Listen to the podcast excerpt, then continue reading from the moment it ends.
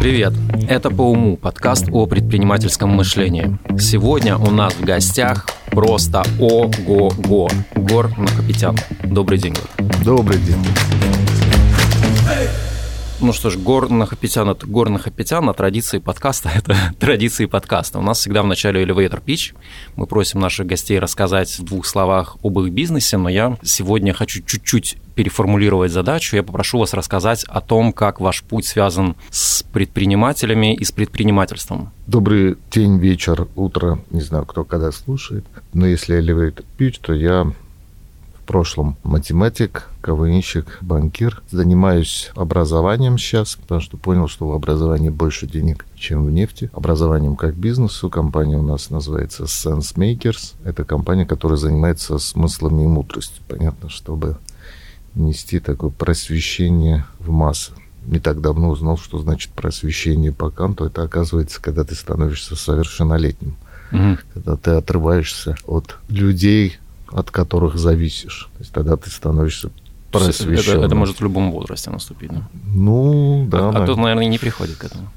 У Маугли, наверное, это наступило совсем в юном возрасте. Но при этом он стал зависим от животных, которые его воспитывали. Поэтому не знаю, кто вас воспитывал, но в тот момент, когда вы уже самостоятельно, можно сказать, половину отрезаете и начинаете принимать решения за свою жизнь, вот этот момент, когда ты просветился, когда ты стал совершеннолетним. И вот на днях мой сын мне позвонил из... Э, он живет в Нью-Йорке, вступил на работу, звонит, говорит, пап, какой у тебя размер ноги? 43 а что? Он говорит, я хочу тебе зарплаты подарок купить. Вот прислал мне кроссовки. А поэтому в этот момент именно я почувствовал, что все, птенец из гнезда уже улетел, то есть Теперь он отрезан, сейчас просветился, там, закончил НВЮ. Угу получил хорошую работу, женился, то есть уже стал самостоятельным в свои 24. Сенсмейкер занимается обучением, стратегиями, это как продукты, но, в принципе, мы большей частью придумываем новые смыслы, придумываем новые образовательные продукты, которые несем уже в массу. У нас такая миссия. Как давно запустился проект? Проект запустился уже больше четырех лет настрой учредителей, и вот мы все в тандемах находимся. Угу. С Викторией мы даже книгу написали тандемократии, ведем в Сколково одноименную программу, как создавать партнерство, потому что многие бизнесы как раз разваливаются, потому что партнеры там не договорились или у кого-то фаза сменялась, жизненные установки ушли куда-то я хочу, Гор, разделить с вами свою боль. Очень много приходится говорить о 90-х годах в контексте предпринимательства. В том числе на этом подкасте мы с гостями часто вынуждены возвращаться к этому периоду. Но хотелось бы каких-то новых смыслов. И я задам вопрос, сколько лет самому молодому из предпринимателей, с которыми вы знакомы? У которого уже свершился бизнес или он предпринимательски мыслит? Нет, ну, наверное, уже с каким-то проектом. 21, наверное. 21? А что за проект? Ну, это проект э, связан с NFT, с э, созданием и продажей. Угу, таких с цифрой. Цифрой, да. А чему можно научиться у нынешних вот 20-летних предпринимателей, и чему бы им стоило поучиться у старших поколений? Понимаете, вот выросло же поколение, которое за деньги покупало оружие, доспехи в компьютерных играх. Я никогда не понимал, как это можно за живые деньги купить что-то виртуальное. То есть мозгом-то понимал, но вот это было ну, не мой мир. Да? Мои дети тоже играли, не вылезая из этих компьютеров. Но вот это поколение выросло, и для них что-то виртуальное является таким же ценным, как и материальное. Наверное, научиться вот этой свободе у молодого поколения стоило бы говорю, свободу мышления, свободу выбора. Они очень быстро меняют работу, если она им не интересна, с одной стороны. С ну, другой стороны, им бы неплохо бы научиться вот этой стабильности, пониманию того, что, в принципе, болтаться с одной точки в другую, нужна определенная там стабильность, нужно тяжело трудиться. Вспоминая там э, в свое время «Что, где, когда» передача, был вопрос телезрительности, что Эйнштейн придумал много формул, но одна формула такая неизвестная. Это А равно X плюс Y плюс Z, uh-huh. где X – это упорная работа, Z – это игра, кайф, и Y. Y – это умение держать язык за зубами. Mm. И вот, а что тогда А, как вопрос звучал, телезрительницы тогда. Оказалось, что А – это правильный ответ, это успех.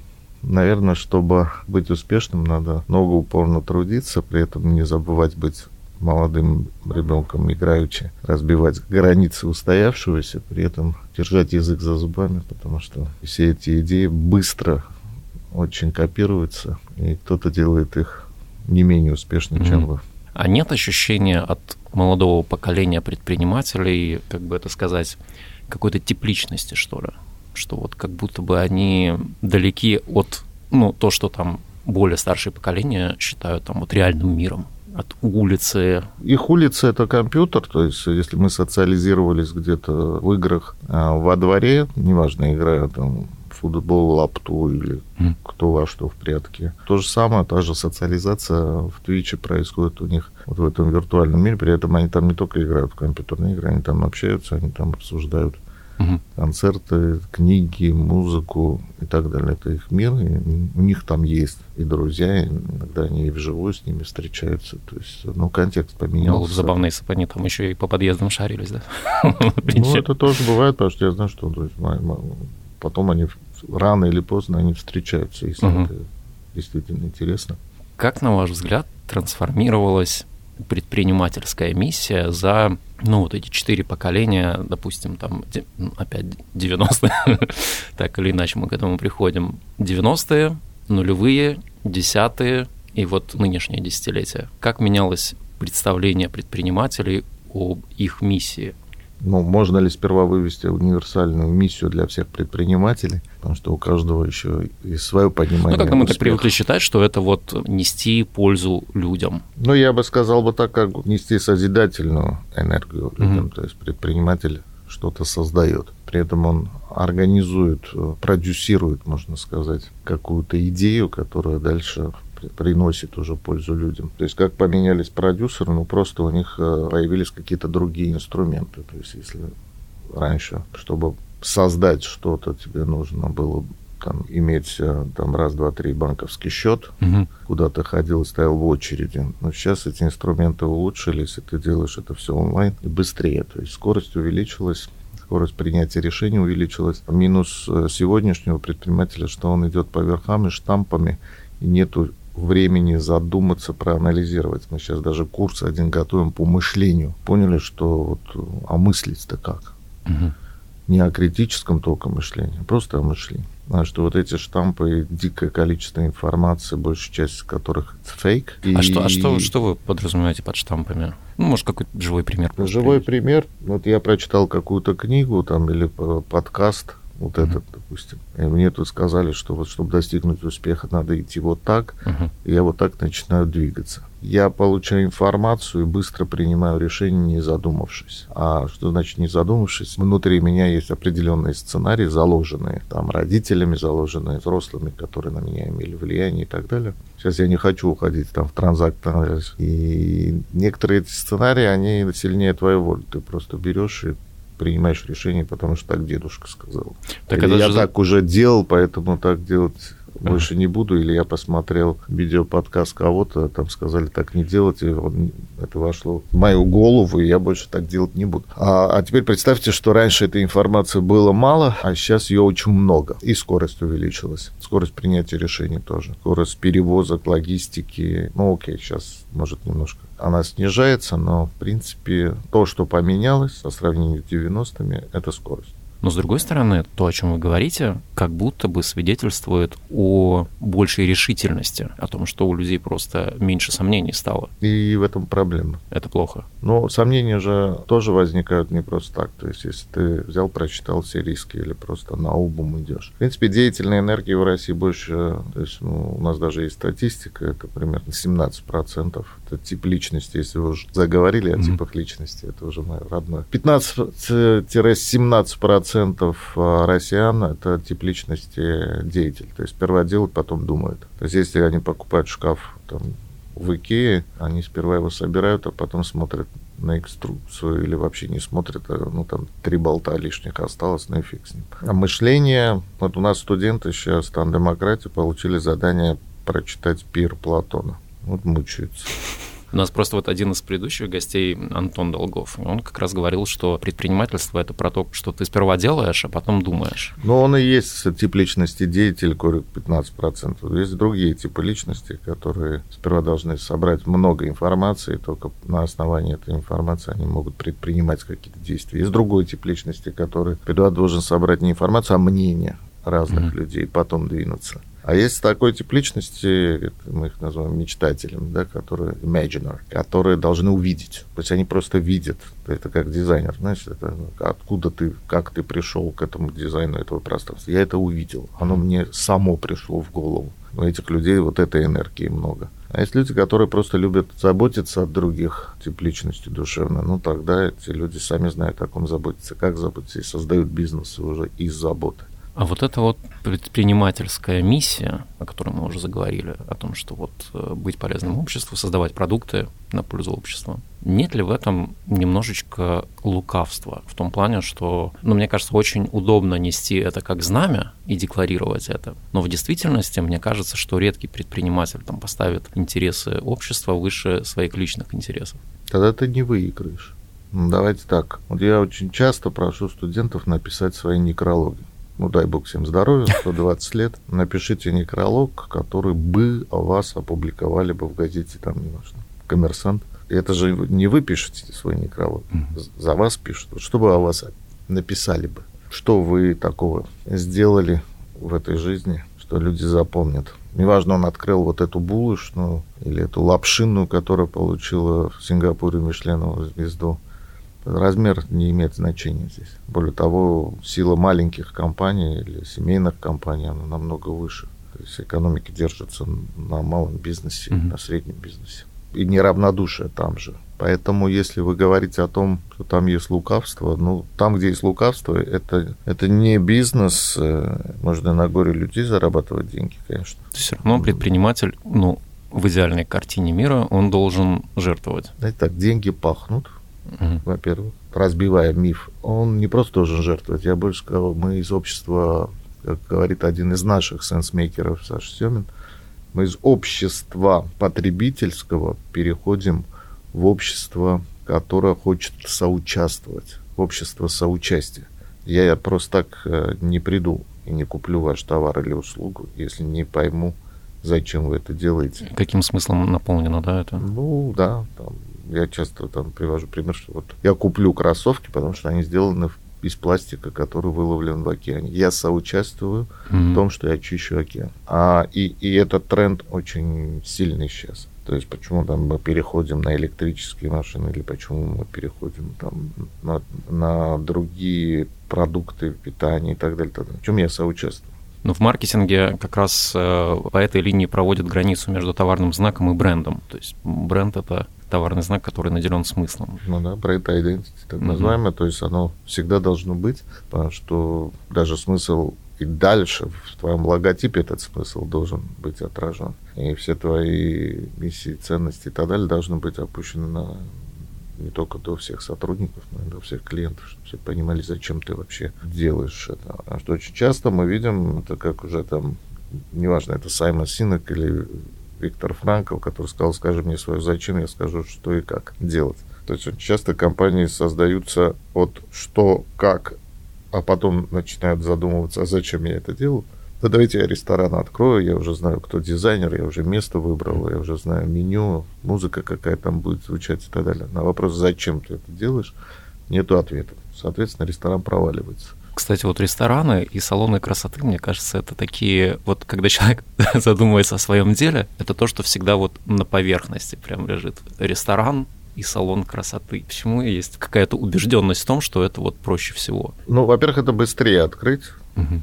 А этого очень много перед твоими глазами, поэтому тебе и кажется, тебе кажется, что, что да, это просто. Есть, вот я хожу в этот салон, я знаю, как лучше. Mm. Или я хожу сюда кушать, я знаю, что я бы поменял бы в этом ресторане, поэтому mm. так возникают эти диванные критики в том числе. А поэтому, если кто занимался ресторанным бизнесом, а я занимался, много денег терял на этом, могу сказать, что это один из самых сложных бизнесов. И вот там как раз это зачем, То есть, если ты уже поймал это, зачем? И там партнерство как раз, партнерство такого предпринимателя, менеджера и шеф-повара, такой тандем, если существует, то тогда успех очень возможен. Вы в свое время работали в Сбербанке и курировали блок HR. И, насколько я знаю, в задачи этого блока входила в том числе и разработка системы мотивации для сотрудников. Я рос в то время, когда были популярны фильмы, культивировавшие трудоголизм. То есть, когда ты смотришь на героя, который там работает без выходных, который приходит больным на работу, и это нормально. Я помню, что в юности я сам мечтал, чтобы у меня была такая работа, на которой я был бы вот так необходим, чтобы меня ночью там звонком будили. И когда дошло до дела, оказалось, что это вообще кратчайший путь к выгоранию. И э, я заметил, что там вот последние годы дефицит мотивации стал не просто вопросом, это, это реально глобальная проблема. Где мы совершили поворот не туда, что человечество пришло там, к тому, что депрессия это стала ну, реально большой проблемой, и люди реально страдают из-за недостатка мотивации и потери смыслов. Ну, начнем с того, что мотивация как таковая не менялась, можно сказать. Но сейчас часто говорят о пирамиде Маслоу и так далее. Да. То есть, на самом деле, переверните эту пирамиду. Еще сам Маслов говорил, что она не совсем работает. Угу. Это... Но есть мифы, которые хочется разбить. Один из мифов это, что кнутый пряник работает. Это миф. Это миф, а, да, можно спокойно посмотреть на исследования, которые на эту тему были сделаны. То есть это работает э, только в таком однотонном, монотонном труде, когда отсюда бочку перетаскиваешь в другое место, вот здесь можно говорить о том, что перетащишь в два раза больше, получишь в два раза не перетащишь, там не заплачу ничего. То есть может там сработать. Но если мы говорим об интеллектуальном труде и так далее, то есть там это не работает. Есть такие мифы, которые надо разбить или посмотреть. Э, сейчас я вспомню. Дэн Пинк на Теди очень хорошее выступление, 15 минут, и он разобьет этот миф mm. прямо на ваших глазах, что мотивация завязана на кнут и пряник. Но этот миф сидит в наших головах, то есть, ну, попробуйте там ремнем вашего ребенка воспитать, что из этого потом получится, и как, какие там детские запреты у него в голове появятся, и как это будет ему мешать жить.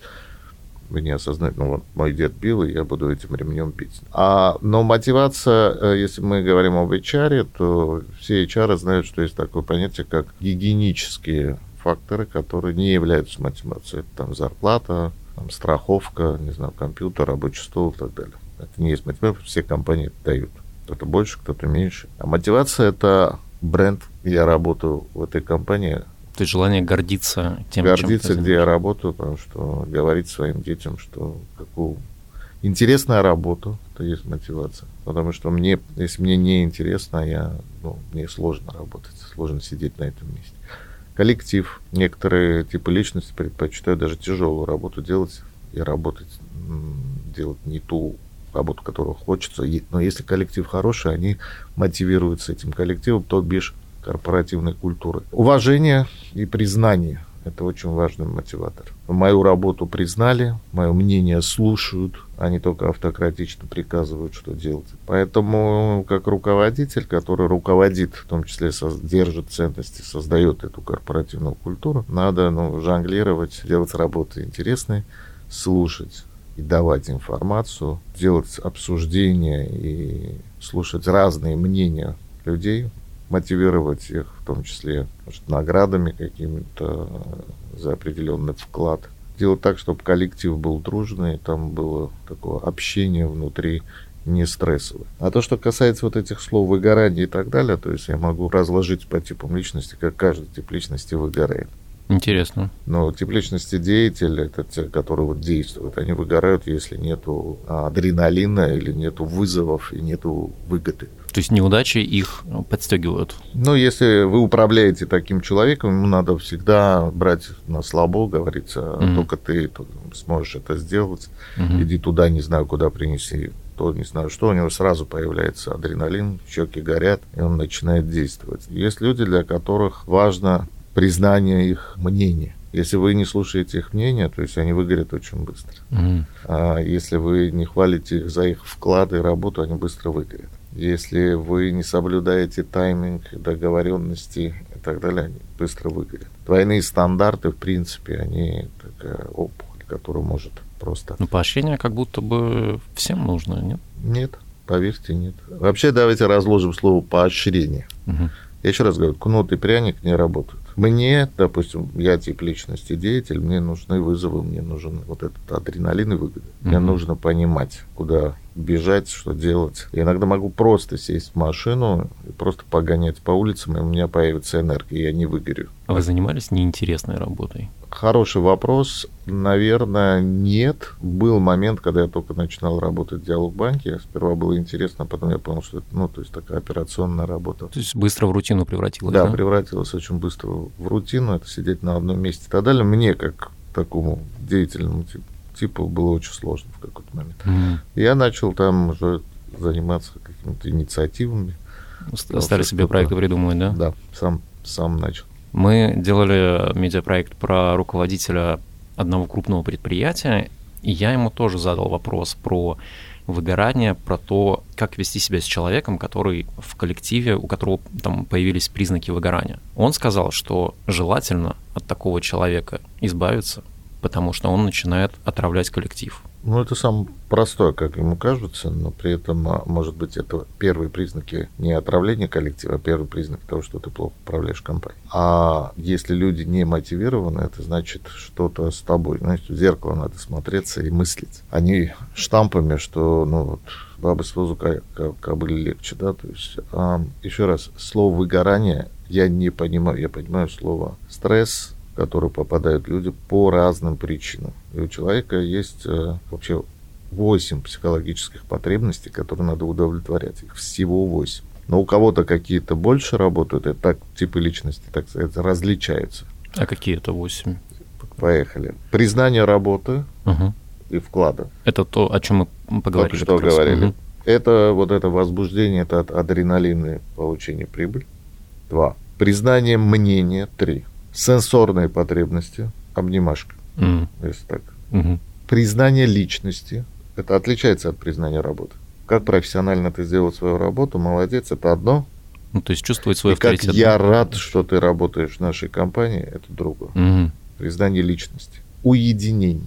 Это психологическая потребность. Особенно у типа личности мечтатель, потому что им надо побыть одному, потому что вот этот мультиплекс, который у них mm-hmm. в голове, это дикое количество идей, их надо как-то разложить по полочкам. Поэтому в компаниях IT особенно делают такие специальные боксы или кресла с большими, так сказать, ушами, чтобы ты мог а, уединиться внутри этого пространства, остаться со своими мыслями. И это психологическая потребность. Восемь. Восемь. Признание работы, признание личности, признание мнения, уединение, сенсорные потребности, потребность в управлении временем. Угу. Есть типа личность, которая ненавидит, когда кто-то опаздывает или что-то. И, и сами не любят опаздывать. И сами не любят. Уединение я уже сказал, и, соответственно, сенсорные потребности. Всего восемь, и они внутри вас все есть. Но некоторые у вас превалируют, то есть мотивация идет чтобы эти потребности свои удовлетворить. А некоторые, ну, вторичны. Вот если они не удовлетворены, вы в стрессе, а если долго не удовлетворены, вы выгораете. Поэтому не надо бросаться просто словами выгорания. Или почему мы все время придумываем новые слова. Agile. А теперь agile. Что значит? Ну, вся компания выгорела. Сейчас давайте выделим а, отдельный кусочек, который там будем давать им бесплатно пиво, на, набросаем пуфиков, и они будут креативными. Почему всю компанию такую не сделать, чтобы вся компания была как agile. Вот здесь нам комфортно, вот здесь наши психологические потребности ТТ, но куда-то мы не туда двигаем. А давайте вот этих психов, бунтарей и так далее выделим, и пусть они что-то там креативят. Маленькое гетто создадим. И иногда будем оттуда что-то брать, какие-то идеи. Но это тоже такие придумки, которые, если там мыслить и понимать, почему это происходит, вы будете возвращаться ну, к стандартным настройкам человека. Надо mm понимать, как все это работает. Надо изучать психологию. Почему наши менеджеры не изучают психологию, не понимают, как работает операционная система человека, в первую очередь. Если ты это понимаешь, ты можешь уже этим же оперировать. И главное, сам себя будешь понимать. Угу. Сам не будешь выгорать. А вы же сертифицированный коуч. Я не коуч, нет. Я, я сертифицированный прочитал, тренер процесс communication model, азы которых я сейчас пытаюсь в эфире дать. То есть это тот метод, э, изучив который, я понял, как есть было бы хорошо, если бы я его знал бы раньше. Mm. Потому что я делал многие вещи по чуйке, а тут я знания получил. Вам приходилось принимать решение о выделении инвестиций на стартапы? Да, часто. Ну, на что вы обращали внимание? На команду только. Идея вторичная была. Да. Ну, потому что эта идея может мимикрироваться и стать вообще другой угу. в процессе реализации. А выдержит ли эта команда? Ну, или просто я хочу с этими людьми иметь дело или нет. А сколько, какой вот примерно процент был команд, которые... 70 процентов – это принятие решения о команде а 30 это идея. Нет, я имею в виду, сколько процентов команд получали инвестиции, скажем, сколько из не чего? получали? Ну, из всех кого. 99 не получали. То есть один из 100, одна команда из 100 ну, да. достойна того, чтобы получить деньги. А как-то меняются детали каких-то критериев со временем? Или вот чем вы там 20 лет назад условно руководствовались, тем и... Я всегда руководствовал людьми. То есть если терять деньги, то весело и с хорошим настроением и не терять э, потом отношения эти. А есть какие-то, ну, я Но не знаю. не всегда это удавалось, ага. я терял, конечно, отношения. Это да. самое плохое, да. Довольно поверхностный вопрос, но тем не менее, так у нас подкаст о предпринимательстве. Какие бы типичные ошибки там молодых предпринимателей или начинающих предпринимателей бы выделили? Там топ-5 или там топ-3? Первая ошибка – это не договориться на берегу о партнерстве это основное. Потому что глаза горят, иди драйвит, mm. идем в бой, не видим преград. А, получилось, пошел успех, пошли. А потом переругались, потому что не поняли, не договорились кто первый, второй, там, mm. не договорились о том, как выходить. То есть нужно четко распределить роли в самом начале. Ну, проговорить как. Угу. Это, знаете, как брачное соглашение между двумя людьми, оно самый романтичный документ, как мы с Юлей Дегай, очень хорошим адвокатом по этим вопросам, у нас даже подкаст такой был. А потому что ты, у тебя гормоны играют, то есть ты хочешь э, создать семью, а когда начинаешь обсуждать угу. брачное соглашение, вдруг понимаешь, что ты этого человека вообще не знал. Угу. И мыслит вообще по-другому, и ценности у него другие. Поэтому этот документ очень важен. А это тоже партнерство на всю жизнь в хорошем раскладе. Еще какие ошибки бывают? А ошибки бывают, когда нету зачем. Mm. То есть давай что-то сделаем. Целеполагание. Целеполагание это о другом. Это ответ на вопрос, как такой, чтобы понять свое зачем, надо понять несправедливость, с которой вы боретесь. Ответьте на этот вопрос. С какой несправедливостью вы боретесь? Из всех несправедливостей мира вы почему-то выбрали именно это и с ней будете. Хороший вопрос. Порефлексировать. Да. И дальше можно задать неудобный вопрос, который звучит так, а кто сказал что? Нужно конкретизировать. Так непонятно. Ну, один из примеров, допустим, я говорю, я считаю несправедливым, что женщины первые узнают о своей беременности и в кафеле. А кто сказал, что мужчина не первый может узнать? Mm. И именно поэтому я делаю тест о беременности для мужчин который сперва информацию передает мужчине, а он уже с цветами бежит домой и дарит угу. любимые цветы. То есть это ставить под сомнение какие-то устоявшиеся штампы, стереотипы. Да, но при этом эта несправедливость должна быть возведена в ранг жизни и смерти. И если это ты чувствуешь в этих ребятах, тогда ты можешь подумать о том, чтобы в них проинвестировать. Кого из ныне живущих предпринимателей вы бы назвали выдающимся? Чьи интервью вот э, интересно было бы послушать? Ну, вы бы порекомендовали. В России или в мире? Ну, давайте одного в России, одного в мире. Ну, я бы взял бы закрытых людей, которых мало кто знает, потому что иногда и интервьюировал бы, допустим, не первых лиц, а вторых. Мы же о тандемах. Поэтому я бы, допустим, хотел бы больше узнать о Оливере Хьюзе. Это если о России. Знаете, кто это? Нет. Это, я своими словами, тандеми а, Тинькова. Mm, я знал.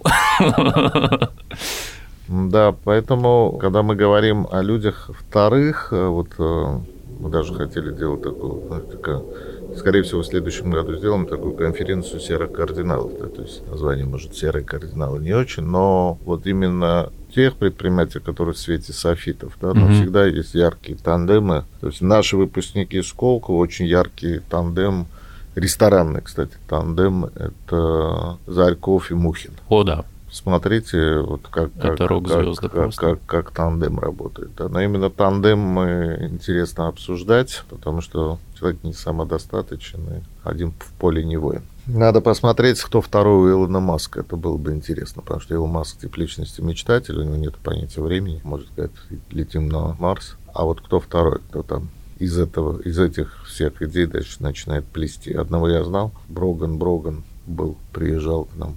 Но сейчас не знаю, кто там второй, но было бы интересно покопаться во вторых. Потому что первые всегда ограничены в своих интервью еще тем, что это компания на IPO, юристы говорят, это нельзя говорить, что нельзя говорить. А из старых можно что-то интересное вытащить. А они не ограничены? Может, ограничены, а может, они просто в ранге советника или там уже ушли. Ну, то есть вытащить какие-то истории из них, это было бы интересно. Но, в принципе, э, любой успех, в моем понимании, это успех тандема. Это, ну, то есть, если, если мы говорим о партнерстве, как таковом. Ну, то есть вот эта вот история «я всего добился сам». Да, а... не работает. Качество партнерства зависит... То есть тандем – это качество вашего партнерства. Недавно попалось еще вот э, количество успешных стартапов в преломлении количества учредителей. Посмотрите эту статистику, там один-два учредителя всегда выигрывают у остальных. Mm. То есть там, где команда... Покажите мне сперва двойку. двойку. Угу. Потом вокруг вот этой созидательной энергии уже могут появиться третий, четвертый, пятый. Но основатели один или два дают больше успех в стартапах, чем когда их пятеро приходит. Я понимаю, что двое вот они договорились, и они как-то вместе единое целое. А когда больше уже лебедь, рак и щука, да? Больше это уже партнерство, но двойку я должен сперва увидеть. Mm. Не просто пять человек пришло, mm. а вот среди них есть двойка. Мы когда даже космонавтов э, интервьюировали для своей книги «Там демократия», их же тройками запускают в космос. Да. Он говорит, ну всегда есть двое, которые вот прямо mm. двойка и третья. Рубрика имени Лили Сафиной. У нас Лиля Сафина приготовила для вас конверт. Угу. Да, спасибо. Держите. Спасибо. Можно открыть, посмотреть. Привет! Добро пожаловать в игру «Монополия за 90 секунд». Задача – объединить два предмета, явления или сферы деятельности в бизнес-идею, стартап, дело жизни. Главное, чтобы это новое могло бы приносить вам прибыль в будущем. Сегодня объединяем добычу пищевой соли, аквариумных рыб. Время 90 секунд. Ограничения. Бизнес не должен быть связан с прямой продажей. Удачи! Время пошло. Если... Ну, я уже могу. Да, давайте, конечно. Ну, я бы создал бы такой специальные солевые ванны с двойным, ну, прозрачные, с двойным дном. Ну, не дном, а вообще они бы с двойными стенками, внутри mm-hmm. которых плавали бы аквариумные рыбки. О, это очень эстетически так завораживающе. В соли, как это uh-huh. мертвое море в Израиле, то есть имеет лечебные какие-то да. свойства, но при этом ты боишься туда, потому что там ничего нету живого. А тут рыбки плавают. Нет, я могу так дальше продолжать и понимать, что что-то ну, если нарисовать ну, у нас аква... Лили решает, продано да. Лиля. Лиля, это продано? Ищ... Да? Ну, вообще я тоже, да. Мне кажется, это прям должно быть интересно. Что я сделал? Лили говорит, что вы придумали это за 10 секунд. Нет, ну, а мы просто это упражнение часто делаем со своими студентами, что ну, как скрестить не скрещиваем. Там, помню, один раз один парень, у нас выпускник тоже Сколково, производил круглые такие уличные камины, а другой парень создавал юношеские а, футбольные клубы. Вот как mm-hmm. скрестить футбольные клубы и уличные камины. И это реально кейс. Они начали делать вот эти круглые камины, где вырезают всякие uh-huh Потому что круг это как мяч. То есть с разными для фанатов э, футбола А-а-а. начали вырезать там или какого-то футболиста, или сцены из футбола, или там логотипы этих футбольных команд. Но тоже было там примерно за 10 секунд. В принципе, э, знаете, есть такой предмет, который мы в том числе преподаем, называется криономика. Криономика – это такая четвертая добавленная стоимость, можно сказать. Mm. То есть, ну, как один из наших мудрецов говорит, сколько стоит кофе на плантации? Там рубль. А сколько стоит обжарить его там, допустим, плюс еще рубль, допустим. А сколько стоит там его упаковать, 3 рубля? А сколько стоит его куда-то привезти, логистика, да, прибавляется. Угу. То есть там все можешь просчитать. А сколько стоит кофе на Монмартере? Угу. А сколько хочешь. Угу. Вот эта часть есть э, это то, что, то, что вот когда мы платим за бренд, да? То, что да, когда есть вот это зачем, когда у тебя есть сумасшедшая какая-то затея или идея, и которую можно попробовать сделать бизнес без денег. Все говорят, вот были бы деньги, я это сделал. А ты попробуй его сделать без Мгм. денег. Ну, это тоже хорошее упражнение. Или можно ли в пустыне создать фестиваль Burning Man, когда все говорили, какая же ценность была там создана, да, что столько людей туда прутся. Или как у нас ребята в Армении там тоже креативили, говорят, вот у нас туманы сейчас в большом количестве, поэтому пансионаты не работают, вью уходит там на горы, никто в это время не приезжает. Ребята говорят, да вы что? Когда туманы, вы же за деньги туман не сделаете, давайте делать фестиваль туманов, делать э, показ э, фильмов в туманах, делать дискотеки в туманах. И в это время отель должен стоить в два раза больше. Мгм. Потому что уникально, когда он в тумане, Мгм. и там ничего не видно. Поэтому криономика такая штука. То есть как сделать так, чтобы вы не out of box, а вы ваш бокс просто расширяли. бы. Мгм. Какими базовыми привычками должен обладать человек, чтобы, я не хочу говорить стать успешным предпринимателем, ну, встать на путь предпринимательства, Учиться. уметь обучаться, Мгм. быть обучаемым. Но и слушать не только себя, но и других. То есть это такая привычка тоже. Если это можно назвать привычкой. Но слушать пространство и мыслить. Но, плюс очень многие делают копи-пейст, то есть э, копируют какие-то идеи и так далее.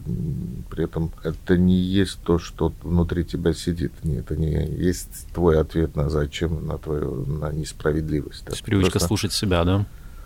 Должна. а, да, потому что, ну, там я увидел красивый ресторан, дай-ка я такой же здесь открою по франшизе. Тоже может быть, и это тоже бизнес. Ну, как бы мы же сейчас говорим о том, чтобы создать что-то новое, а не просто скопировать. Это был подкаст по уму. Горна Хапетян был нашим гостем. Спасибо большое, что приехали, что поучаствовали. Спасибо вам за интересный вопрос. Подписывайтесь на нас, чтобы не потерять. И до встречи в новых выпусках. Пока. Пока.